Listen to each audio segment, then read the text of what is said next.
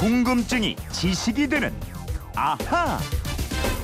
네, 듣다 보면 척척 박사가 되는 궁금증이 지식이 되는 아하입니다. 네, 휴대폰 뒷번호 1780 쓰는 청취자의 궁금증인데요. 얼마 전에 건강검진을 받았습니다. 어떤 기계에 올라가서 손잡이를 잡고 서 있다가 내려오니까 제가 과체중이니 살을 빼야 하고 체지방을 줄이고 근육을 늘려라 이렇게 하던데 내 몸속에 들어갔다 나온 것도 아닌데 어떻게 제 몸속 지방의 양을 측정했는지 몹시 궁금했습니다. 이거 알려주세요 하셨는데 신기하죠. 저도 측정 받아봤는데 신기하더라고요.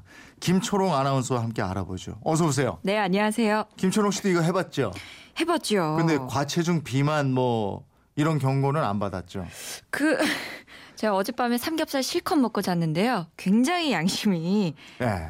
마음이 야, 무겁네요. 그래도 살 안 찌는 거 보면 예, 많은 아, 사람들이. 얄미워할 것 같아요. 몸이 무거운 건가? 마음이 무거운 건가? 예. 청취자가 말씀하셨는데 그 기계 예, 요즘에는 건강 검진 받는 병원도 그렇고 헬스클럽 같은 데도 있잖아요. 그렇죠. 이 네. 기계가요. 체성분 분석기라는 겁니다.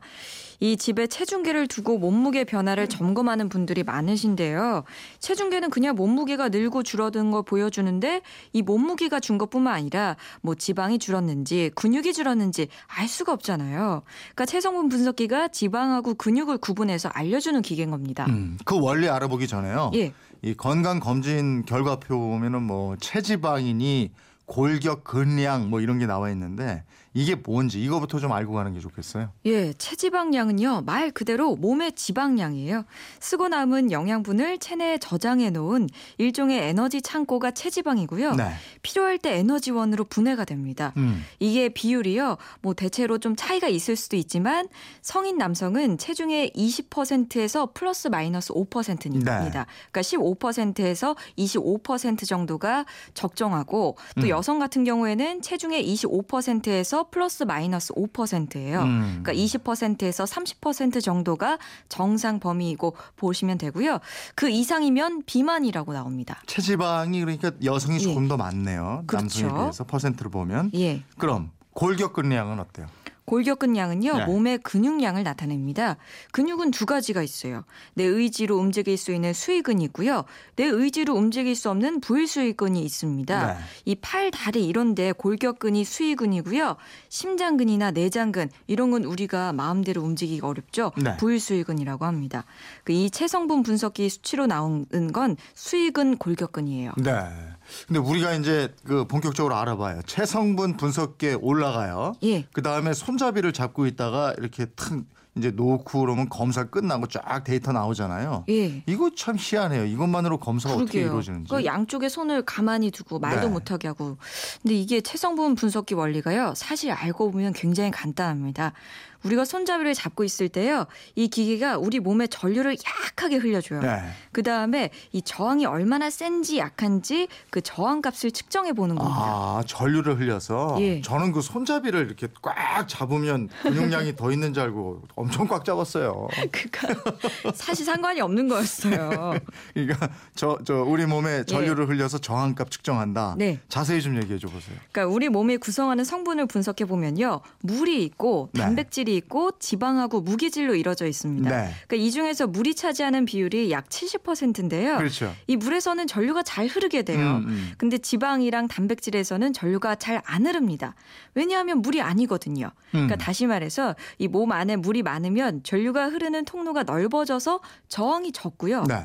반대로 물이 적으면 전류가 흐르는 통로가 좁아지기 때문에 저항이 커집니다. 음. 그러니까 이런 성질을 통해서 몸 속에 있는 물의 부피를 알아낼 수 있는 거예요. 네. 근데 우리 몸에는 물 말고 이제 단백질, 지방, 무기질 이런 게 있는데 예. 지방만 딱 얼마인지 체지방이 뭐 몇 퍼센트 이거 어떻게 알아내요? 그렇죠. 그러니까 몸 속에 물의 부피를 알아내면 네. 지방을 제외한 근육량을 산출할 수가 있는 겁니다. 음. 왜냐하면 이 근육 의 73%가 물이라는 게 생리학적으로 밝혀졌기 때문이거든요. 네. 그러니까 우리 몸에서 물 그리고 단백질하고 무기질로 이루어진 근육을 모두 빼면 나머지가 다 체지방량이 되는 거예요. 아, 그러니까 그 체지방량하고 근육량을 체성분 분석기가 바로 계산을 해서 알려준다. 예. 아, 이 신기하네. 그렇죠. 측정법은 그럼 언제부터 시작된 거예요? 이 측정법을요 생체 임피던스 측정법 영어 약자로 BIA라고 하는데요 예. 1983년에요. 얀 노보에르 박사가 이 몸속의 수분하고 전기 저항과의 관계를 밝혀냅니다. 음. 그러면서 이 측정법이 실용화됐어요. 네. 그러니까 이게 임피던스의 저항값이라는 뜻입니다. 임피던스가요. 예. 그러면 그 노보에르 박사가 이 측정법을 밝혀내기 전에 예. 그 우리 몸속에 지방이 얼마나 있는지 그거는 알 수 없었던 거예요? 뭐 그런 거는 아닌데요. 그 전에는 수중 체밀도법이라는 이런 방식을 썼어요. 네. 그러니까 이건 뭐냐면 물이 가득한 수조에 욕조 안에 사람이 싹 들어갑니다. 네. 그러니까 그리고 그 비중을 재서 몸무게랑 비교하는 방식인데요. 음. 지방은 밀도가 낮고 근육은 밀도가 높거든요. 네. 그러니까 이런 성질을 이용한 방식이 수중 체밀도법이라는 방식인데요. 지금에 비하면 굉장히 까다롭고 좀 번거로웠죠. 네. 그러다가 전류를 흘리는 방식으로 지방 뭐 이런 걸 측정을 하게 됐고 예. 요즘에는 부위별로 비만도를 계산해서 또 알려주고 이래요. 예, 이게 단순히 그 몸 전체 지방을 측정하는 음. 거에서 더 발전하게 됐습니다. 네. 그러니까 발판 위에 딱 올라가서 양손에 전기 단자 손잡이를 잡고 기다리면요. 전체 체지방량도 측정이 되고 이 팔하고 다리, 몸통 이런 부위별 크기랑요. 복부 비만도를 계산해 주거든요. 음. 그러니까 이렇게 측정이 가능한 건 사람 몸을 다섯 개의 원통으로 나눠서 요. 각각 그 인체 저항을 전류를 흘러서 측정하는 방식을 씁니다. 네. 그러니까 전류를 흘려주고 전압을 측정하는 것을 다섯 번 하게 되면 이게 부위별로 나오게 되는 거예요. 아, 이게 건강 검진할 때 그저 손잡이만 잡고 예. 있었는데 어떻게 내 몸의 지방량을 계산해 내는지 에, 저희도 알았네요. 그러게요. 에, 이제 뭐 오늘 질문 주셔서 다들 알 수 있게 됐습니다. 예. 이 지방도 우리 몸에 필요한 건데 다들 필요하죠. 체지방 다 그냥 버리려고만 하잖아요. 근데 사실 지방보다는 네. 근육량이 좀 많아야 음. 체력도 이제 건강하게 유지할 수가 있는데 음. 대부분 이제 지방 키우는 거 어려우니까 체지방을 줄이려고 하시죠. 체지방 줄이고 근육량 늘리는 건 맞아요. 그 나이 예. 들수록 근육량이 좀 있어야 맞아요. 이게 좀 활기도 있고 그렇다고 그러더라고요. 예. 예. 근육량을 늘리는 노하우 같은 거 있습니까? 운동을 하셔야죠. 예? 운동을 그러니까 하셔야죠. 어떤 운동 하냐고요? 그러니까 무슨 운동이든지 네. 꾸준히 하셔야 돼요. 꾸준히. 그러니까 한 번 하고 아이고 삭신이야 이러면서 예. 운동을 한 번 하고 그만두시죠 대부분. 예. 알겠습니다. 교과서적인 답변.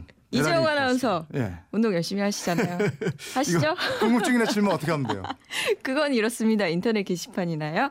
네, MBC 미니 휴대폰 문자 샵 8001로 보내주시면 됩니다. 문자는 짧은 건 50원, 긴 건 100원의 이용료가 있습니다. 여러분의 호기심, 궁금증 많이 보내주세요. 이것도 운동처럼 꾸준히 하셔야 합니다. 네, 궁금증이 지식이 되는 아하 김초롱 아나운서였습니다. 고맙습니다. 고맙습니다.